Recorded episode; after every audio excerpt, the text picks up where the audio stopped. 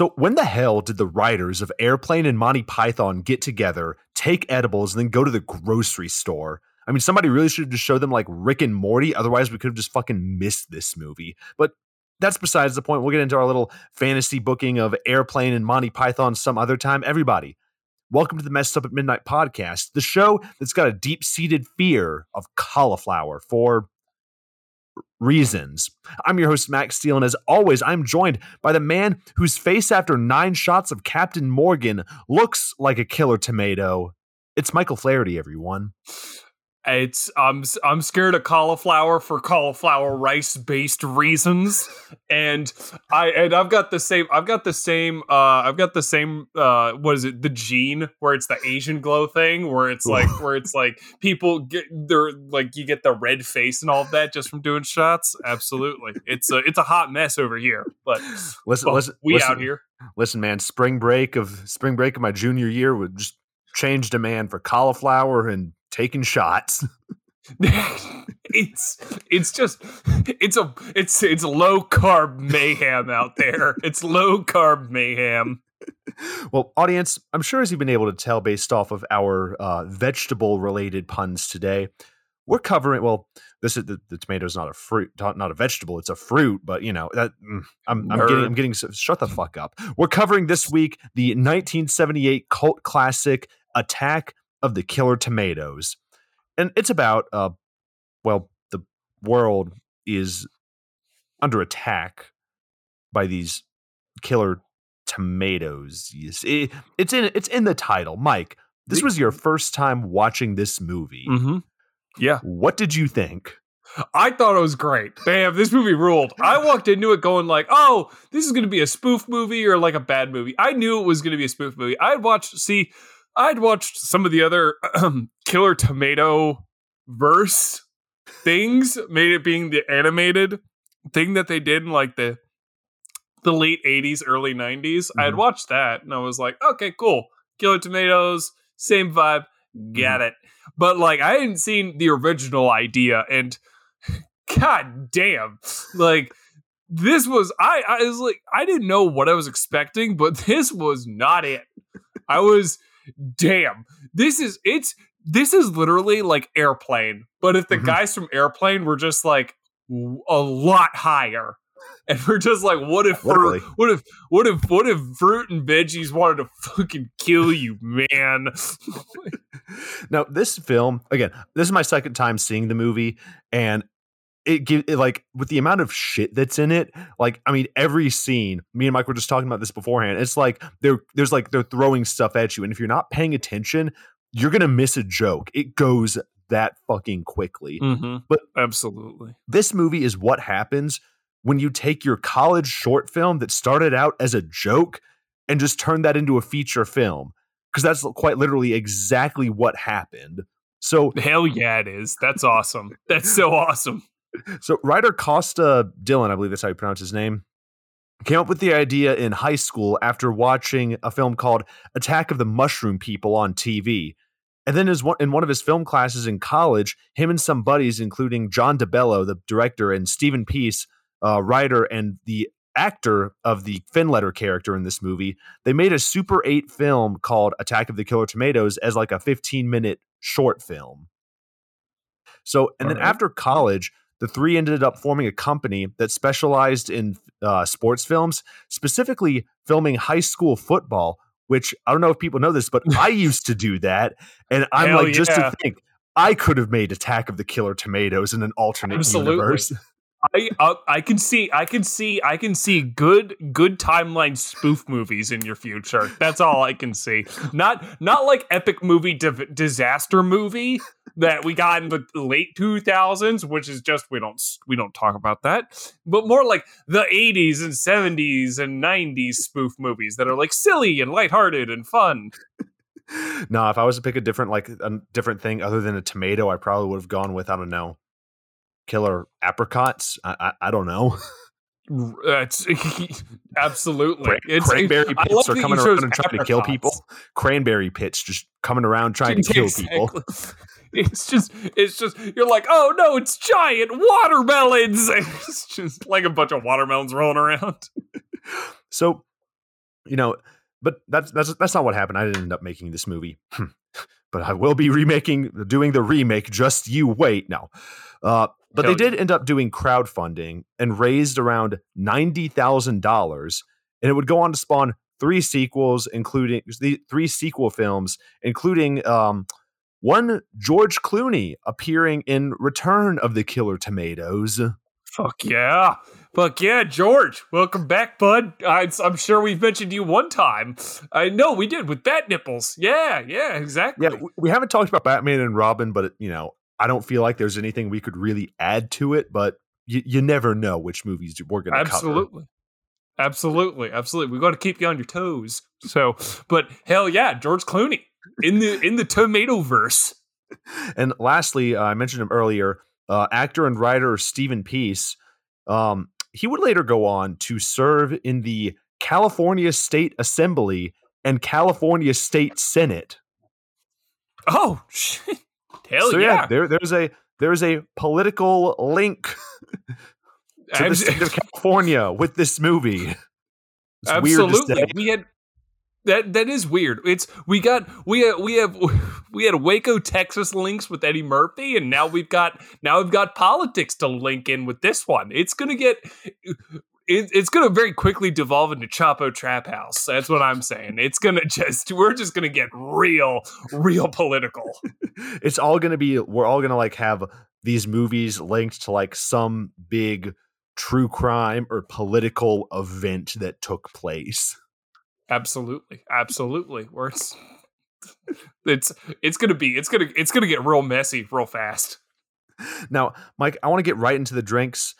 And yeah, just because there's a lot I want to get into with this movie. So, Mike, I'm going to go ahead and ask you early the most important question of this podcast, which is if this movie were a drink, what would it be and why? And I have another question. And why does Hmm. your drink have tomato juice in it?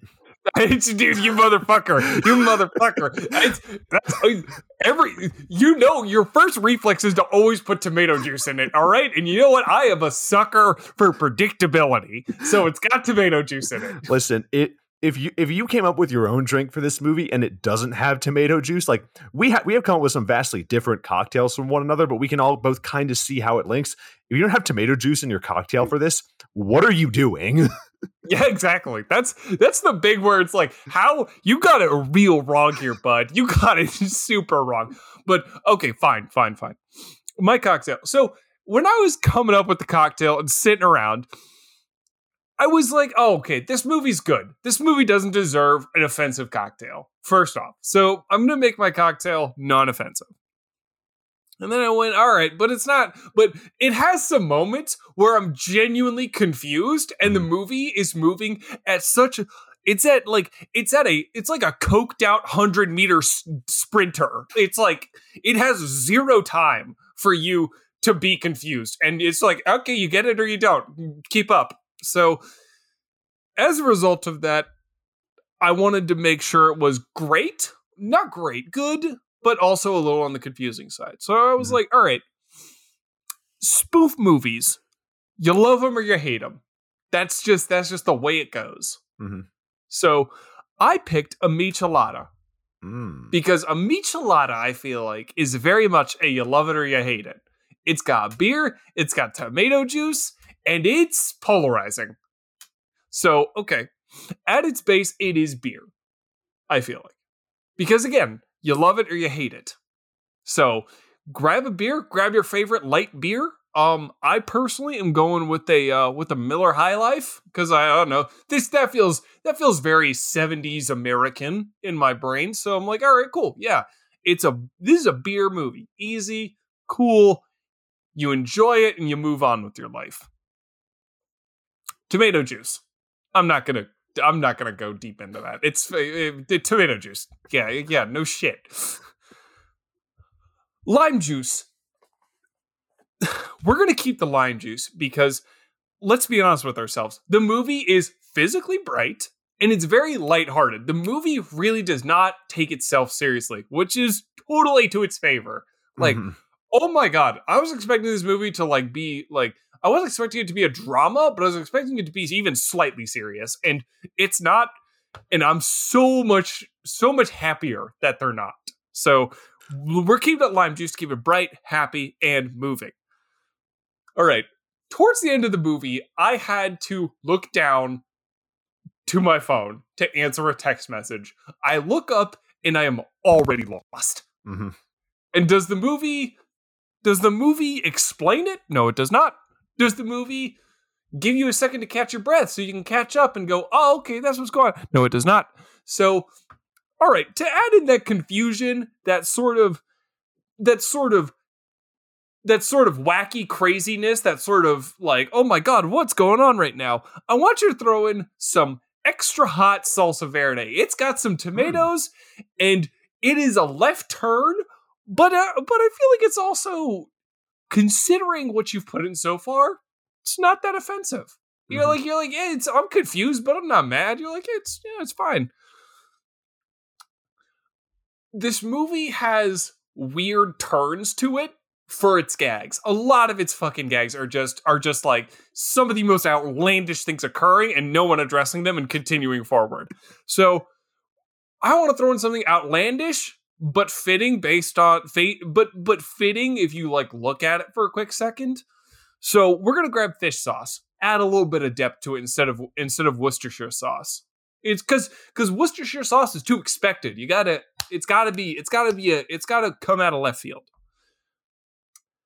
And finally, you just stir it all together, and you have to be, and you need to, you need to take a couple, take a couple puffs. Uh, in a, in a, if you're in a legal state, uh, if you're not, uh, too bad.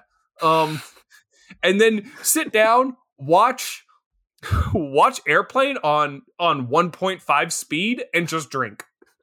And that's the drink. You heard it here first. Michael Flaherty is encouraging you to do illegal activities in a state where it's not legal. Yes, I am. Do it in front of a cop. Go on, you want to do it? yeah, exactly, exactly. No balls. You won't do it. You won't do it. What are so, the odds? So, Mike, awesome drink as always. But I'm saying that because we don't quite have a memento situation on our hands. But you and I both went down the Michelada route and with and but just in in a different way. And I, I think you'll, yeah. you'll, you'll see what I mean here in a second. I'm excited. I'm excited. Dude. But yeah, your, your drink I would pro- your drink I would actually probably drink. Mine, yeah, we'll see. We'll see. okay.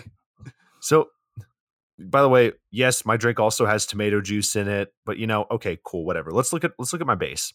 So for me, I was torn between beer and tequila. See, on one hand, we have beer and like this movie was not made for a whole lot of money but you know it was probably made for a lot back then but that's that's besides the point it looks cheap but every like the idea of like having everything be with like killer tomatoes but like on the other hand we have tequila that fits like that zany vibes for this movie so i'm gonna go ahead and i'm gonna do both for our beer let's go with pbr it's cheap it's american and it's something hipsters really like kind of like this movie for our mm-hmm. tequila, mm-hmm. let's go with an 1800 silver tequila. Not quite as raunchy as like a Jose Cuervo, but you know, it's just wacky. And with how fast this movie throws things at you, I'm going to say pour in three shots of tequila. Also, because oh. much like this movie, once it's done, you're going to have a headache and be like, my God, did I get everything with that? so let's go ahead and let's also toss in our tomato juice. Let's say about three ounces of that. Like I said, not so much to say here. Next, mentioned it earlier, there's a lot of stuff with this movie, a lot of bits. The rolling ad text, the tiny meeting room, a random guy showering in the hall of a government building, the puberty love song, a random musical number. So, for all that and more gags that we get, I'm going to say add an assortment of spices into your cocktail.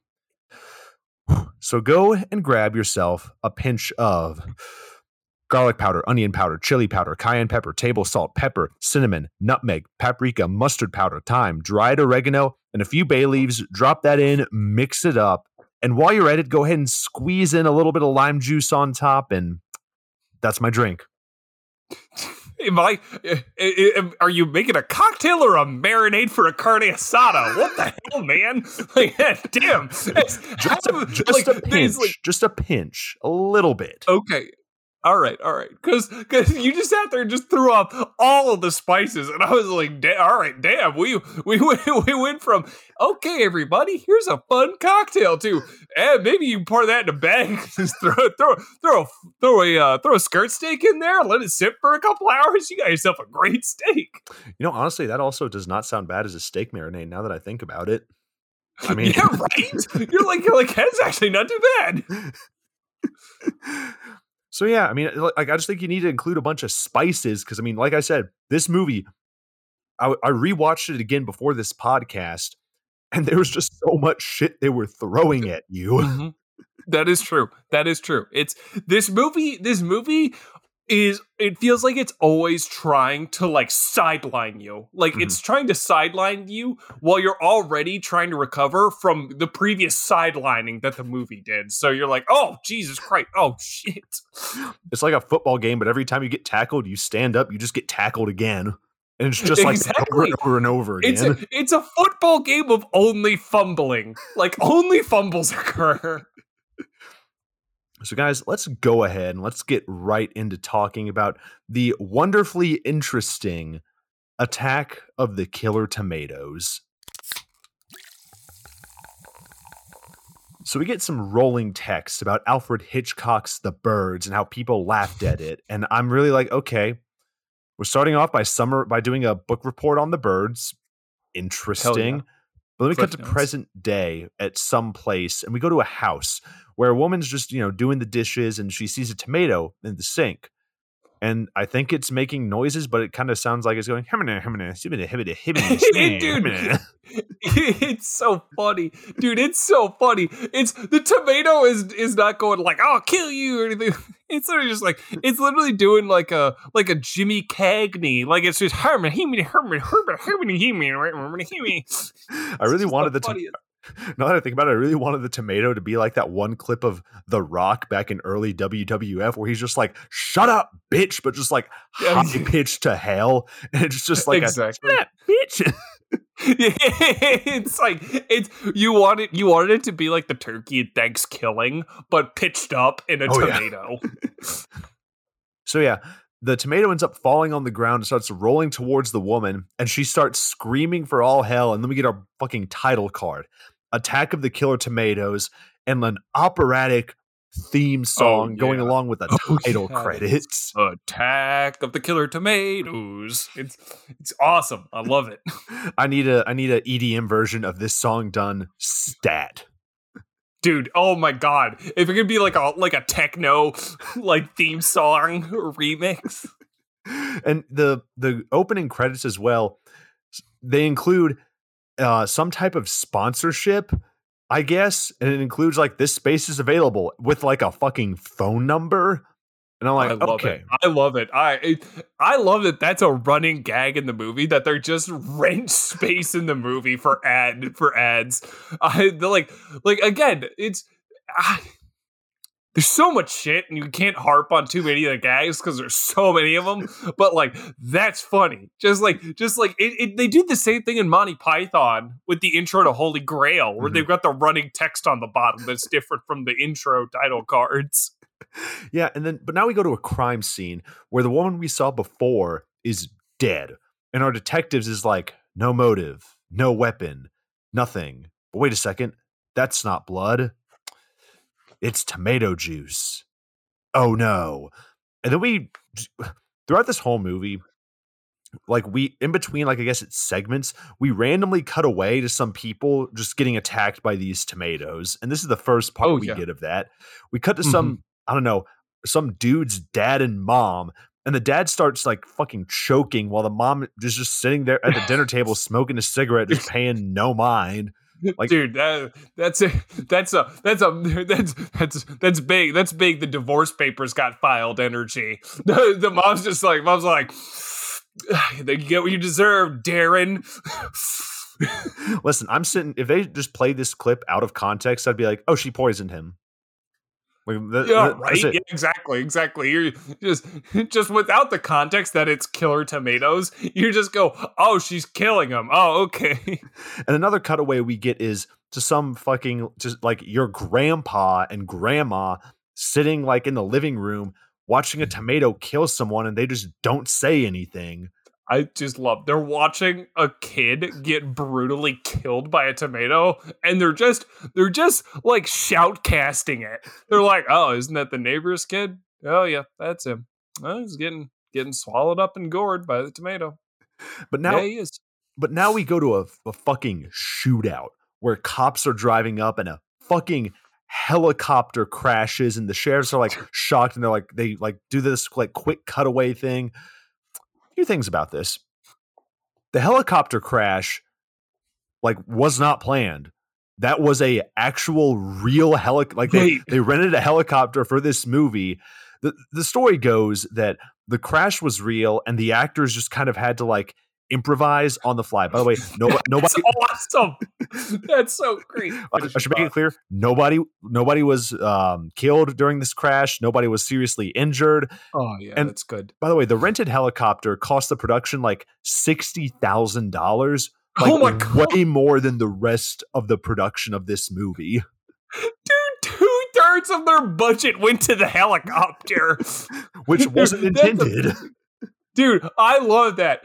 And just straight up the helicopter crashes, and literally the director, the cinematographer, like, if you motherfuckers stop acting, I will kill you where you stand. And so they're like, oh, yeah. they're just doing their improving bits. You know, dude, hats off to them for doing that. Like, seriously, because if I saw, oh, yeah. I was an actor and I saw a helicopter just fucking crashing, my, I, you know, I'm not a, I'm not a professional actor. I'd probably be like, holy shit, holy shit, we all just filmed someone die in a, in yeah, a exactly. helicopter crash. You're like, you're like, hey, you're like this went from, you're like, oh, good, good to know, good to know I'm the Rust set. oh, why, why, why we got to do that? oh, it's all right, all right, all right. Yes. so, anyways, we move on from this. By the way, all of the crew members apparently non-union. I I didn't know where to put that, but you know, since we're talking about the helicopter crash, makes sense to mention that people working on this movie weren't union. So somewhere Alec Baldwin is signing release. Ooh, number two. Dude, all right. You know what? I'm, I'm digging this hole. All right. so then we see one suit uh, is talking to another, and they can't seem to stop these tomatoes. Like, I mean, guys, this is like the first real dialogue we get in this movie and like it's quick like i'm i'm sitting there trying to take notes to like you know let y'all know what's going on and i can barely keep up. I i straight up at that point i was like i literally i was also trying to type and keep up and i quite literally put my phone down and just went all right they're talking fast about tomatoes and war. And one of the beautiful shots of this movie comes when we see the sheriff with a shotgun just pointing at like shooting at some tomatoes that are like aren't they just aren't moving. They're just on the ground. they're just they're just frozen in place. They're not even rolling or going me me me me me me. It's just it's literally just a still silent shot of tomatoes and just some overacting sheriff screaming and shooting them with a shotgun. And then we go to one suit where some where he says, "I want this man working on this case. His name is Mason Dixon. He hasn't worked since the Bay of Pigs." Cool, nice way to insert a Mason Dixon line joke in. I, that's I that know. was confusing. I was like, I I definitely stopped and went, okay, that's obviously a gag, but why the Mason Dixon line? Let me see some other guy got hired by the president because I don't know. I think he's like the sec- the speak the secretary, speaker, whatever his fucking title is. He's a government guy, all because he has a garden. Cool. But now we cut to the inside. Hell yeah. Now we cut to the inside of some government building where we get a gag of a general falling asleep against a wall for literally no reason. And then I don't know if this is, was my favorite gag, but it's the one, one of the ones I remember. They all have a government meeting in a room that's like way too small and these 60 something generals have to like open the door and then start climbing over everything and the shot just goes on for way too long. it doesn't it goes on for like 30 seconds and it's all of these stern faced 60 year old men who are like oh excuse me i'm sorry oh, oh i'm sorry my bad. Give me oh, let me scooch past you. Oh, i'm sorry about that. And, and they're all sitting down. It's awesome. I love that bit so much. It's so funny. So they're talking about like some nuclear testing. Uh, they talk talk over each other, and then the press secretary arrives, climbs on the table, sits down, and then gets turned over to a doctor uh, to talk about the tomato problem. He inter- this guy introduces Doctor Nokitofu. I think that's how they said his name. Who is poorly dubbed with a deep voice that doesn't match what the fuck is going on. I I love it. Again, again, it's eh, my favorite thing is my favorite thing is the little game I play, which is which is it's like with with all of these old movies, the ADR for people who are not native to the United States or Canada Mhm. is always going to be terrible. But I love that the directors just leaned into it and we're just like, we're going to find the worst ADR for this person you can conceive. Yeah, it just fucking sounds like Morgan Freeman's voice is coming out of this guy. so- dude, he's got such a sonorous voice. It's insane. It's just, damn. It's like, all right, man, hell yeah. nice use of an SAT word there. I like that. Hell yeah. It's what I'm here for. It's what I'm here for. Keep you on your toes. So we get some like more like half like quick jokes, like about a half robot, half man thing. And then he knocks a picture of the USS Arizona into a fish container. And that's a, a, a fucking Pearl Harbor joke as well. And then he has to climb over the table again. So after some more offensive words, this guy, Mr. Platt, like they go outside and in the hallway, they, you know, get some exposition. And then we just walk by some guy taking a shower in the middle of this hallway. Okay. And then we go to Mhm. some lab where we meet this robot that only has one working leg. So it runs in circles and can only jump on one leg and crashes into a wall. But then we go back into some meeting room where we meet Mason Dixon and he meets a group of his team where it is Sam Smith, the disguise expert, Greta Attenborough, a swimming expert who was in the Olympics, and Greg, who is an underwater expert. And they all go to leave the room. They're waiting on the fourth member who will arrive later. But then, as the group is leaving, a random little drummer boy just is walking behind them. What the fuck is going on with this movie? Dude, it's Oh at this point in the movie, like like the conference room gag. I was like, I was like, that whole scene. I I I was like, all right, cool. Still silliness. All right, the movie's obviously giving it lighthearted, but af- between the the end of that scene, all the way to uh the final part where the little drummer boy walks out, that whole stretch of time is just one joke every second. It is it's exhausting. Like I had to stop and go like, "Oh my god, please!" Oh, it feels like I'm in. God damn it! Is this is this how my like dad felt when he was watching Airplane? Like Jesus Christ! Good. Lo- okay. So again, that's kind of the pace that we're looking for with this movie. And this again, this movie throws a lot of gags at you. And this is one of those movies I think I'm going to stop right here for a second. This movie this is one of those movies I think that's like either you really like it or you really hate it. There's just no in between. Exactly. Exactly, exactly. Because the the movie, I feel like this movie and Airplane, I feel like are the two best examples of if you're gonna have a movie that is nonsense, like complete nonsense, off the wall, ridiculous to the nth degree, lean into it, but also ground it. Because because Mhm. again, all of the jokes are silly relative to the situation. They're Mhm. not just flat out silly. It's like it's it's like he goes to meet his crack team, and two of them are under are water based experts, and they're in the desert, and it's you're like oh, like ah okay, that's, you're like ah it's kind of silly, or it's the conference room is tiny and it's sixty to seventy year old men crawling over each other. It's it's all stuff that feels so is like, and I know the explaining jokes bit is like oh kills the joke, but Mhm. like it's just like there's a difference between gags for gags and gags because they relate to the movie. Like So speaking of cutaway gags, we get a Jaws parody in this movie. I love it. Where, like these 20 somethings are just swimming in the water, but watch out because tomatoes can float, and we get a water tomato attack, and people start screaming. And I think it's here I think it's in this scene where he's only credited as boy on boat, but an actor by the name of uh, Dana Ashbrook is in this movie who you Twin Peaks fans might know as Bobby Briggs. Uh, damn, damn! This is like that's his that's first a kid role. on the boat. Th- This was like his first Really? role. Yeah.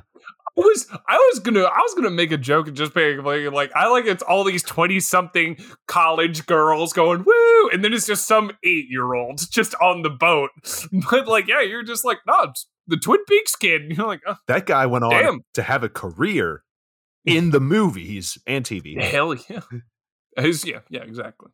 So, okay, now we go to a press conference, and the president's using like public funds for personal purchase, but that doesn't matter because this Mr. Secretary guy gets a question from like a literal child and asks about the tomato problem, which makes all the other journalists who are getting up to leave sit back down and ask about these killer tomatoes. So, this Mr. Secretary guy, like, talks around it, does the politician thing. Uh, he says, This will never become a problem that you Americans will fear. Now we go to another meeting, another government meeting with some like Supreme, with the Supreme Court justices talking about the tomato menace. And oh, it looks like one of them lost the packets, but then it turns out that packet got mixed in with some journalist. So we go to a newspaper headquarter where like this, I, I don't know, J. Jonah Jameson finds the government. it's Go ahead, Mike. it's like a. it's like a it- so one all of the senators are named after presidents so for for every for every giant nerd out there like that was pretty i find that to be pretty silly but yeah the, it, it cuts to it cuts to yeah uh, knock off j jonah jameson from spider-man just and also if j jonah jameson was a like gigantic sexist like holy shit. I don't know if the movie was leaning into it or that's how the chips fell as time went on, but like, oh my god, like the dude drops some wild statements every freaking minute. like you're like, dude, you're, you're like, haha, you're like, this is this is hilarious. God, chill out, man. Oh, oh my lord.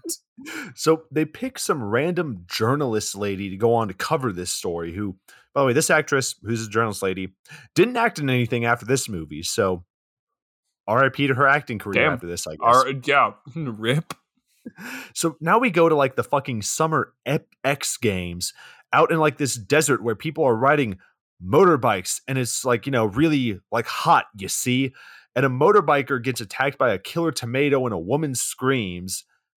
But then we go like fucking so the pre- then we get cut to the press secretary and his friend out driving in the desert. We'll get back to them. And then we see J. Jonah Jameson back at the newspaper office talking to Fairchild, our lady journalist.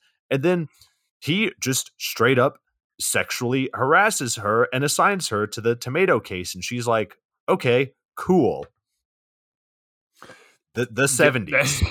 Not okay. That's, that's just some that's just some 70 shit, man. Like that's just some that's just something you look back at and you go, damn, wow, they really just damn, they didn't even care back in the day. Okay, all right. And then we go back to Mr. Secretary and friend in the desert, and their car is now just covered by tomatoes, and they crash while the tomatoes are back to making their like grumbling meh, meh, meh, meh, meh, noises. It's like, yeah, they sound yeah, they're they're back to sounding like Skeletor as they're just like as they're just slamming into the car. They sound like fucking Conor McGregor at that Khabib conference where he's just like, meh, meh, meh, meh, meh, shut your fucking. Me-. Dude, Can you imagine? I dude. Can you imagine these tomatoes had the voice of Conor McGregor? Oh my god! And you just see one of the tomatoes run up with a massive dolly, and you're like, "No!" The tomato throws a dolly through the window. Oh my god! You'd be like, "Damn, these tomatoes are hardcore. Maybe we should have made them." Like, No, no, no. That's what these is. The backstory behind the killer tomatoes is they were made in Ireland. they're just Irish tomatoes. They're just they just have they just they just are like they're, like walking short, walking like short tempered Irishmen. Just like Conor McGregor. So uh, now we go to the press secretary who's magically okay, and I think talking to the president, and the president's like, "Okay, listen, I had like I have this idea. Let's use MindMaker, and they're like this like PR firm." And you know they help the this PR firm helped them get elected, and they should be able to find a solution against these tomatoes. Another cutaway gag to a supermarket where tomatoes are killing people. You see? And then we go outside to like some fucking old guy's house where Fairchild drives up to question some government official. And by the way, her her first name is Lois, and she's got a boyfriend named Clark. And we get like a random quick Superman joke where a guy named Clark walks by and he's like, Oh, that's my boyfriend. Hi, Clark. And he's like, Oh, hi, Lois. And then we just hear like takeoff sounds. It's dude, it's it's these gags come so fast. Like can't even we don't even have time to comment on them. We're like, and that happens. Moving on. and then Fairchild's asking Dixon about the tomato threat, and he just fucking walks away. But now we go to Tick Dixon's team driving a car, driving in a car, where it's you know this gaggle of like you know a master of disguise and these this one guy wearing a scuba suit and an Olympian it's it's an Olympian that looks like a 16 year old. Like it's a there's a dude in a scuba suit and a master of dis, master of disguise, and it's this and it's this tall black dude dressed as Abe Lincoln just sitting in the passenger seat. Like dude, it is dude. I uh, hell yeah, and it's just them rolling down the street, just just chilling. And then fucking Dixon drops off the underwater expert who's wearing a scuba suit just in the middle of the desert and just fucking leaves him. Dude, it, dude, this is dude, this is it's this dude, this is the same sort of like nonsense energy as like like when you and your friends are like going to smoke and you're driving back home, you got to drop them off. It's just everyone's everyone's just high as hell just wandering home. so they also drop he also drops off the Olympian, but then Dixon's like driving the car and now the the master of disguise is now randomly dressed up like Hitler. And then a skydiver lands on the roof of his car in the desert. Why is there a skydiver? But no, it turns out the skydiver is actually the next member of his team. But the skydiver wants to attack Sam, the master of disguise, because he's dressed like Hitler. He's just in an SS uniform with a swastika and everything, and you're like, Jesus Christ! and then yeah, just the par- just, yeah, just the paratrooper skydiver person just starts lunging at him. Oh my god! Which oh Jesus, just a lot. Okay, so this skydiver just gets in the back seat and his parachute's like all the way out. And he had like, by the way, that's a gag. He just fucking pulls around this parachute for the next for the like the rest of this movie. And then Mason tells Sam to disguise himself as a tomato to infiltrate the camp. Catch my breath here. Now we go to New York. Okay. Uh, Mr. Richardson, the secretary, uh, is at Mindmaker now. And he's talking to Swan, the owner of Mindmaker. And he's like, Swan's whole idea is like the tomato isn't dangerous. And, you know, we get like some pre roll ads for some type of furniture store underneath. And he's like, okay, don't worry. I'll convince that I'll convince the American people that this is going to be okay. And then Swan goes into a musical number about how he'll help the American people eh, because Dude. that's what he does. Dude, the dude, the marketing agency musical number is just that's a weird one. That just comes out of left field.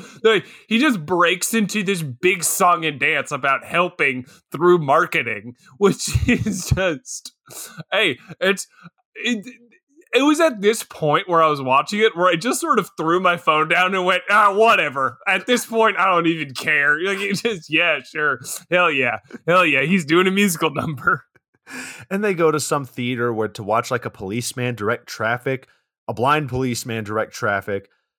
Okay, uh, but that doesn't matter because we go back to Mr. Dixon and this skydiver Finletter that he picked up and he has to explain the concept of this hotel for this man who was who was expecting to be camping outside. That doesn't matter though because we we go inside where Dixon like just leaves this strange World War II man alone by himself while he goes to check in, but Fairchild is hiding nearby and they go up to his room and Fairchild gets a card so she can go into their room later and then mm-hmm. Fairchild breaks in later that night uh, but the skydiver is sleeping on the couch and then Fairchild leaves when the skylight when the skydiver says that it was a whore that broke in. What the, what the fuck? what the fuck is also, this movie? Also, Oh God! Also, quick aside, quick aside. That is the, gr- the the the the hotel room that they're in. My God, that is the greenest room I've seen. Eat Isn't your it? heart out, green room. Dude. It is. It is like yeah, it's like it's like I'm in the. It's like it's like the inside of Larry the Cucumber. Like it's just it's just ridiculous, man. Like just everywhere. I still can't, But yeah, I still can't believe that like people looked at Finletter and was just like, I want to elect that man into the California State Senate. that, dude, that, that still throws me. That still throws me. They went. That's my senator right there. That's my senator. okay, so we get a quick. Can you just imagine if like if like the if like Ted Cruz was in was in a movie and then just just a bunch of people watch the movie were just like that man's electable. I mean, I mean, who's to say he hasn't?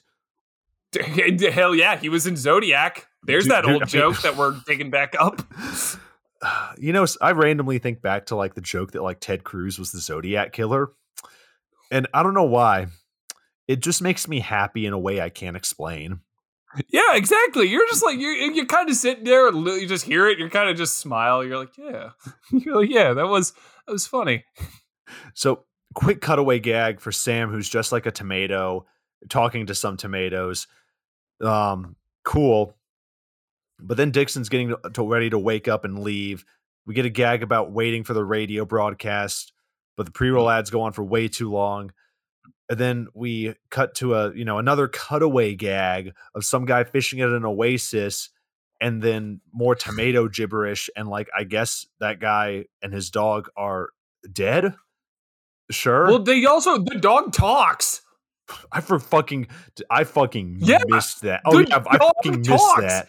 It's literally, literally, they're fishing, and then you hear a me, me, me, me, me, me, and then the dog runs off, and the kid's like, "Oh, what's wrong, Spot?" And the dog's like, oh, "I don't know. I'm gonna go check." And I'm like, "Oh, the, the dog's talking now." like, God damn it! God, I you see what I mean about this movie? Like you miss so much because this goes by fucking quick. So more military guy. We get some military guys looking at a map. When Major Mills arrives with Mason Dixon, an older military guy shows up, and apparently they found a giant tomato by chaining it to something. So they're analyzing it with a stethoscope, and the doctor's like, "This isn't what we thought it. This is. This, may God help us, is a cherry tomato." And we randomly cut away to a giant tomato chasing a woman in a parking lot. And then we do another cutaway gag where the Olympic swimmer eats cereal in nature, and the cereal is called steroids.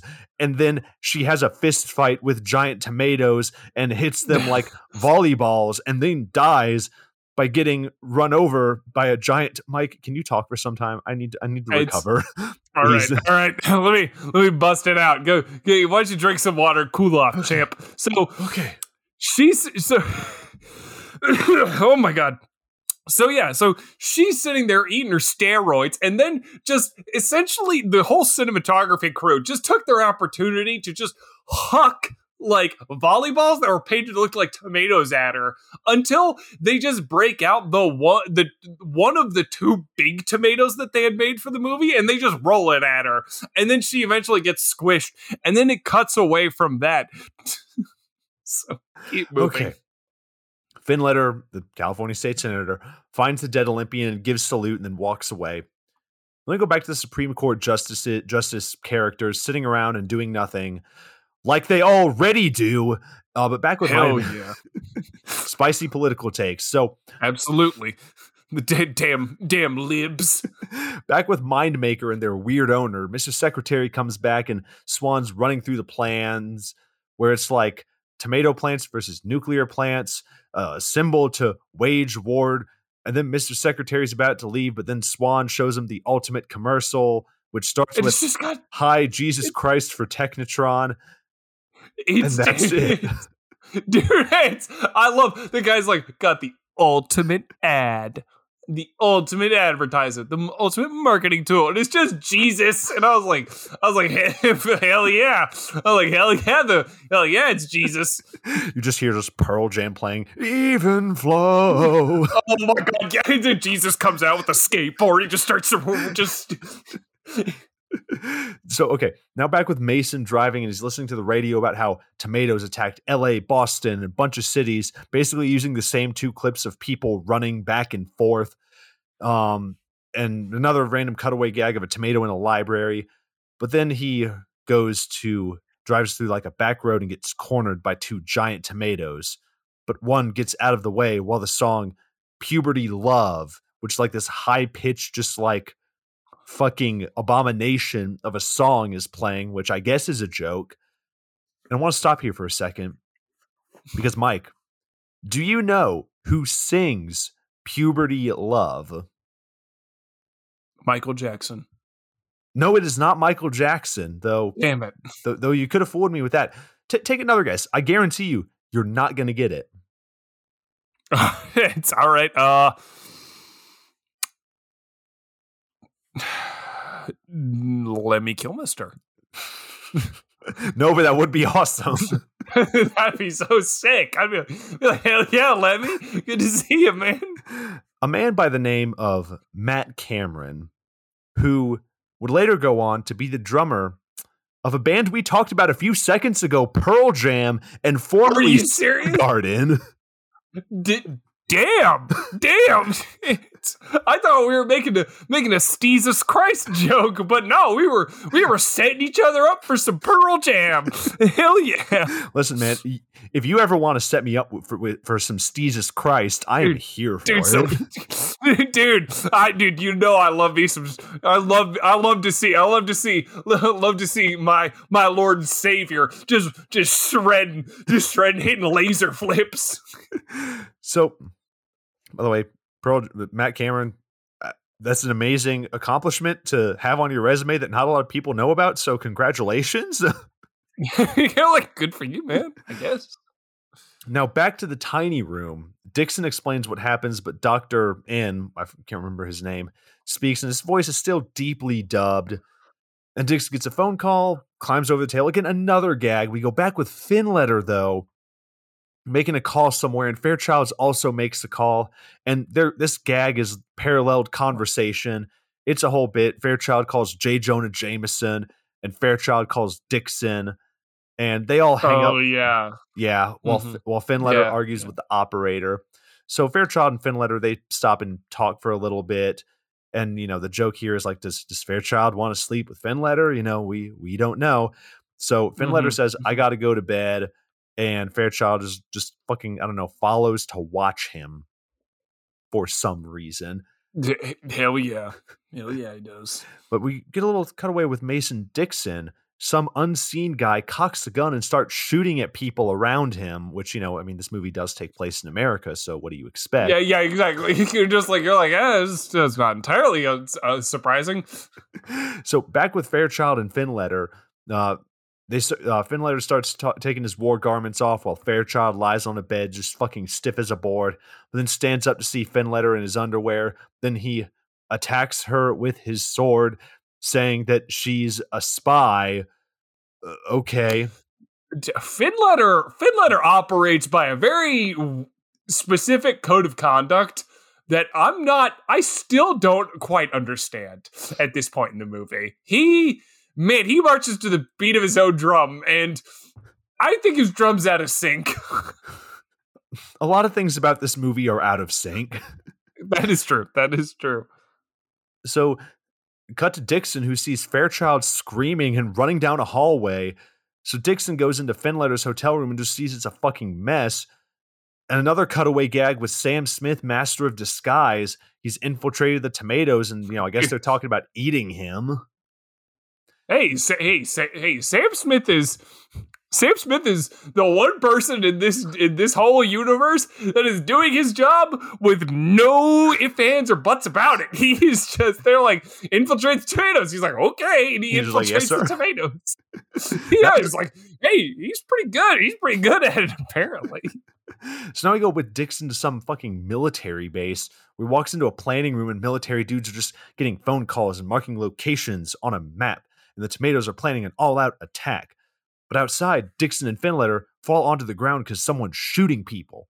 And Finletter, Mm. again, still carrying around that parachute he felt he, you know, parachuted in with. uh, chases after the would be shooter, and we get a chase scene where he randomly jumps over pallets through train cars, and it goes on for a while.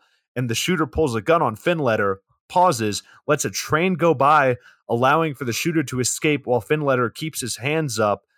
But then we go to the president, and he's talking with Mr. Secretary, who says they have to take the last stand out west. And then the president tells his secretary to bomb New York City, which sounds very familiar, doesn't it, George W. Bush? Absolutely, absolutely. You thought making you thought making Britney Spears go crazy could could divert us from from what's happened. We're we're above that, man. We're on to you. We're on to you. Listen, we never forget.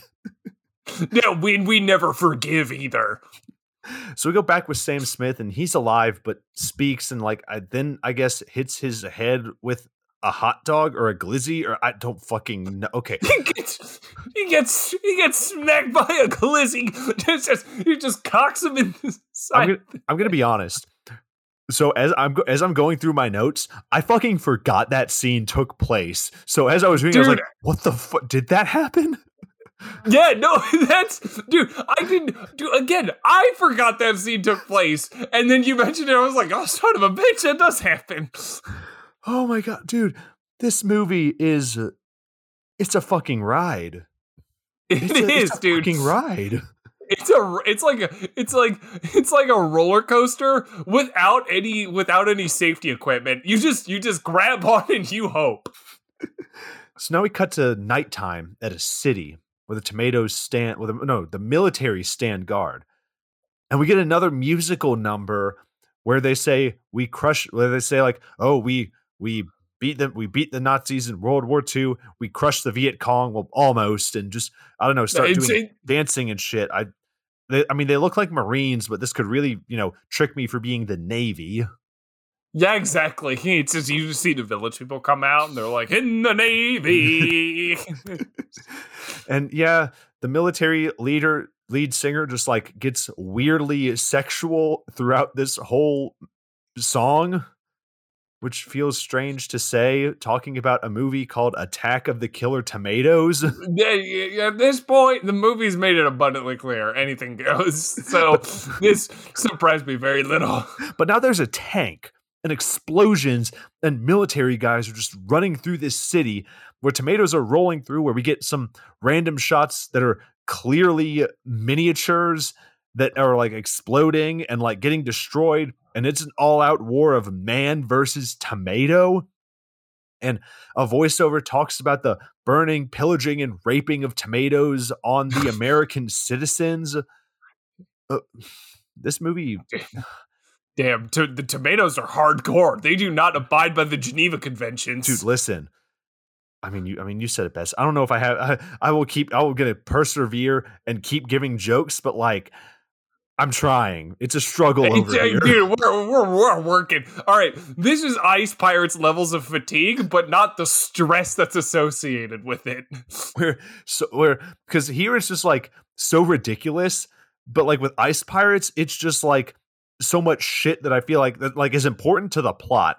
All this shit happening isn't there's just random like cutaway gags, but it's still hard to keep up with. So now we cut to the next day, I guess, a reporter on the news talking to witnesses about the tomato massacre. And the reporter does a terrible job of, you know, calming a grieving widow, uh, widow, widow, widower, widow. I don't, I don't fucking know. Says, widow. your husband is dead. Will you remarry? What are you going to do? What about your children?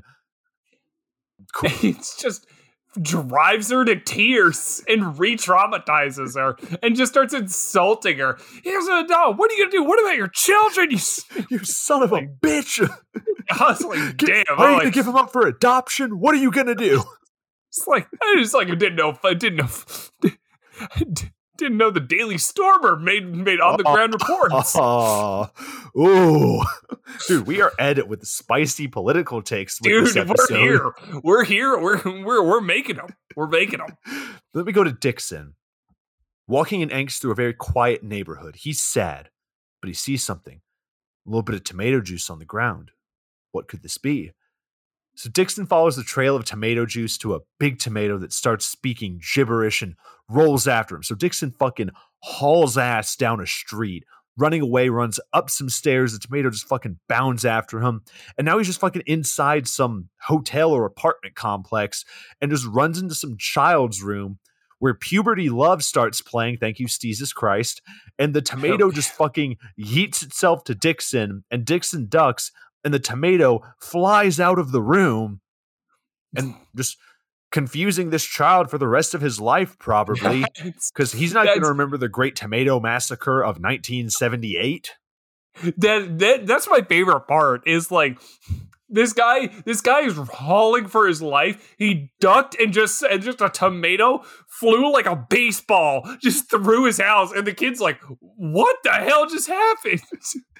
So but when we when we go outside dixon sees someone tampering with his car but then dixon takes his car that finletter was in and pushes finletter out gets in the car and just gives chase to the guy messing with his car and you know dragging finletter along the way because you know his parachute was caught in the car and we get a car chase because of course we do in this movie and don't worry it's not a it's not like a fast and furious car chase so that would be fucking insane. That would be nuts. That would be nuts Dixon, it just Finletter is getting dragged as like you just see him like he's popping like drifts and like going on two wheels. So we get we got these two cars, you know, driving. So Dixon shoots at the criminal whose car starts sputtering, but Dixon's car starts sputtering too, and then Finletter is able to stand up and starts pulling the car with his parachute. And like now they're in the desert somehow, and Dixon gets out of his car and chases and points his gun at the criminal, but gets nudged by his car enough to knock him down, and the criminal takes his gun, and then Dixon wakes it's, up. Sorry, do you have something to say? No, no, it's just it's just this is the part of the movie that got confusing for me. And mind you, listener, I was paying attention. I I did not stop and go. I there there was a moment, but during the tomato the big tomato fight in the city is when I looked down on my phone to check my text. At this point, I was paying attention. Damn, this part confused the shit out of me. Like this, and this is the relevant story plot stuff. And I was like, the entire time I was just like, what? Huh? But continue. Continue. So Dixon wakes up in some room only to reveal that the man with the gun is Mr. Richardson, the secretary. Gasp, what a twist. So Richardson's like, You're the only one with knowledge to stop me. It's funny, Dixon. No man sits closer to power than the press secretary to the president. And he starts monologuing about how he won't be mocked and everything will be mine. And Dixon's like, Wait, what makes you think you can control these tomatoes? And Richardson's just like, You want lunch? And he tosses a tomato to Dixon, but it's fine.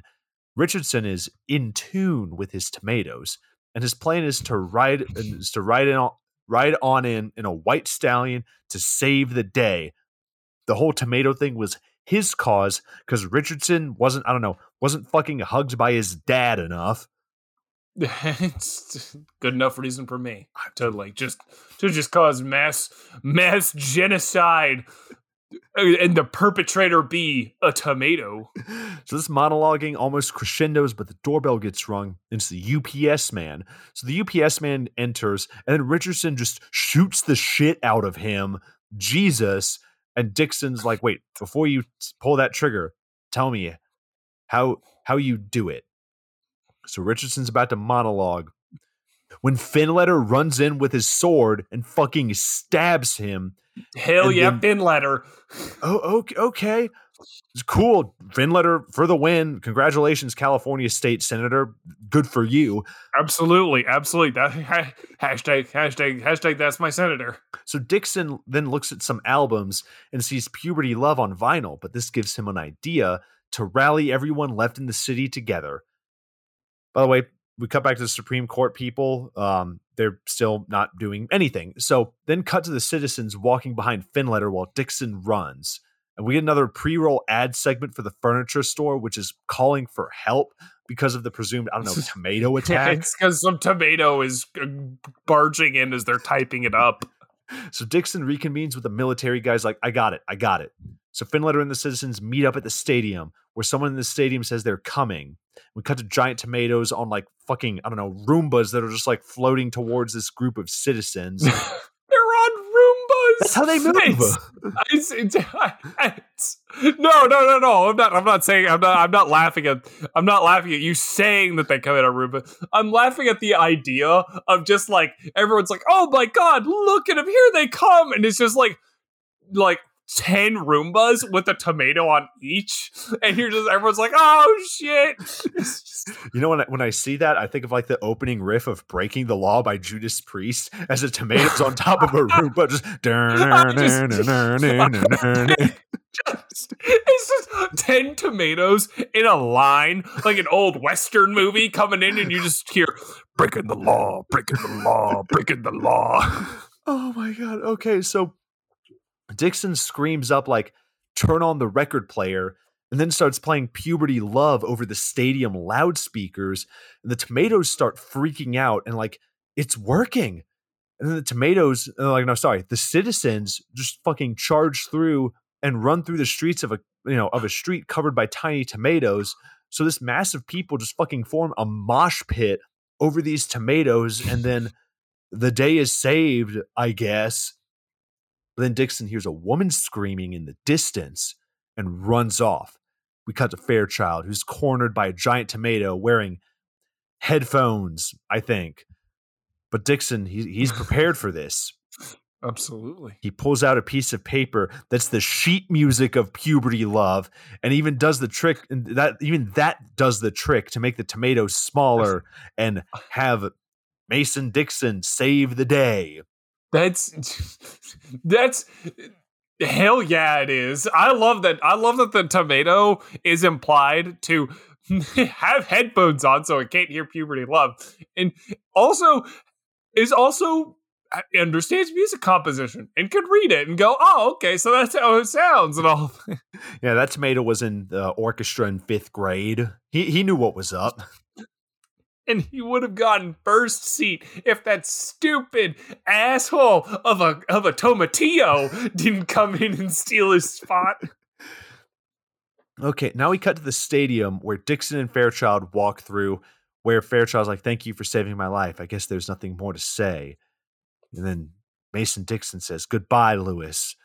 And they share their first names over and over and over again Mason, Louise, Mason, Louise. And then they run and embrace for some reason where Lois holds Mason in her arms, and we get another musical number with Mason singing opera and Louise hitting high notes, and the sun sets over the stadium, but it's not over.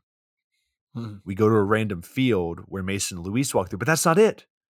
We cut to a farm where a carrot peeks over the ground and says, All right, guys, I guess they're gone now. And that's the movie. That's, that's it. That's it. That's it. It's that's that's Attack of the Killer Tomatoes right there.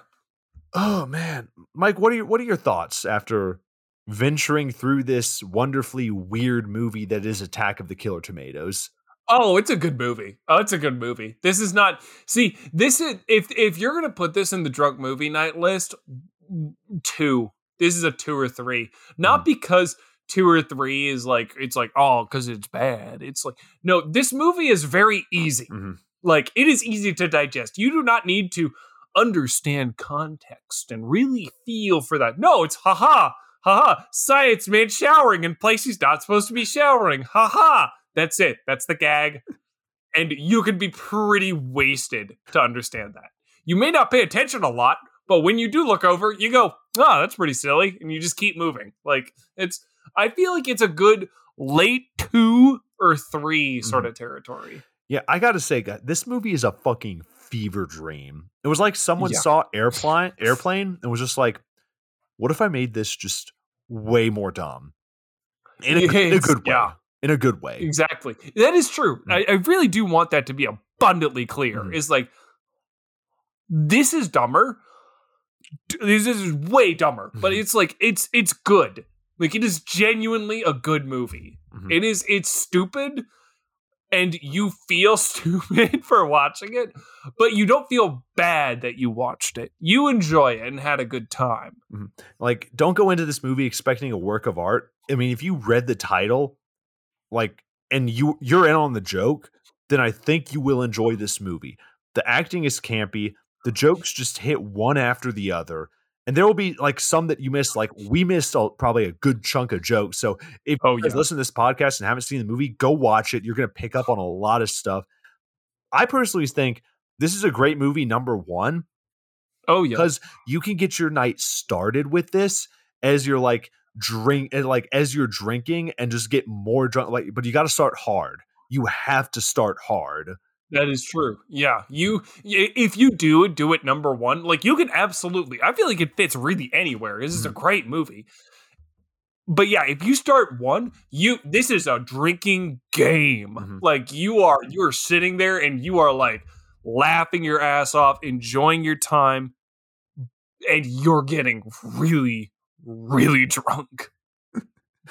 Yeah but you know that does it for this episode of the messed up at midnight podcast. But before we get to the ending stuff mike should we share our announcement that we have? Ooh, dare we? should dare should we, share? should we titillate? We- should we I- titillate the people?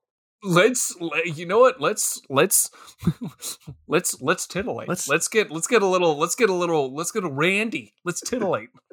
So, if you guys remember last year, we had our Nick Cage month where we looked through four movies from Nick Cage re- Nick Cage's repertoire that we thought best embodied him. And we did that in what in what month, Mike? oh we did it in the month of july i believe And guys, as you can probably look at your calendars, July is coming up. And our celebrity month is making a return again, guys. It's We're back, bringing celebrity baby. month back. And Mike, why don't you introduce the person we have chosen for our celebrity month? all right all right everybody okay so as you know as you know when we do when we do celebrity month we like to sit down and look at look at someone look at look at an actor or actress who has just done done all sp- the whole spectrum of movies. They've gotten good movies they've gotten bad movies. And we want to sit down go through all go through their highlights with you and just come to the conclusion are they actually good or are we just kidding ourselves with a couple movies that they were in? And for this for for this second annual celebrity movie month we've chosen our favorite our favorite Scientologist behind Tom Cruise and Isaac Hayes. It's it's Mr. John Travolta, Mr. Grease himself. Go Grease Lightning, go Grease Go Lightning. Grease Lightning. exactly. Yes, the Vincent Vega from Pulp Fiction. Well, guys, we're going to go into his filmography and pick out some good movies, but also look at some of those other movies that he's done. Maybe more in recent years, but you guys will just have to stay tuned for that. That's coming this month of July. Mhm. And man, I'm excited. I really am. I'm I'm I'm so pumped. I'm so pumped. I am ready to start on on on on Mr. on Mr. Mr. Travolta's repertoire because I'm looking through it and damn, he's got he's got some options to choose from. He- He's got some choices. We got to stay tuned for that coming the month of July. Um, go follow us on Instagram, Twitter, YouTube. You guys know the deal. And uh, yep, stay up to date with all that we've got going on. And uh, Mike, do you have anything else you want to add before we before we close out? I'm I'm still quaking in my in my boots and shorts for uh Attack of the Killer Cauliflower. We're we're not Guys, talking about that. That movie will make us shit our pants. Absolutely. It's like it's like it's like Skinamarink, Texas Chainsaw Massacre, and Halloween all rolled into one. all right, guys. Well, we'll see y'all next week. See you next week, everybody.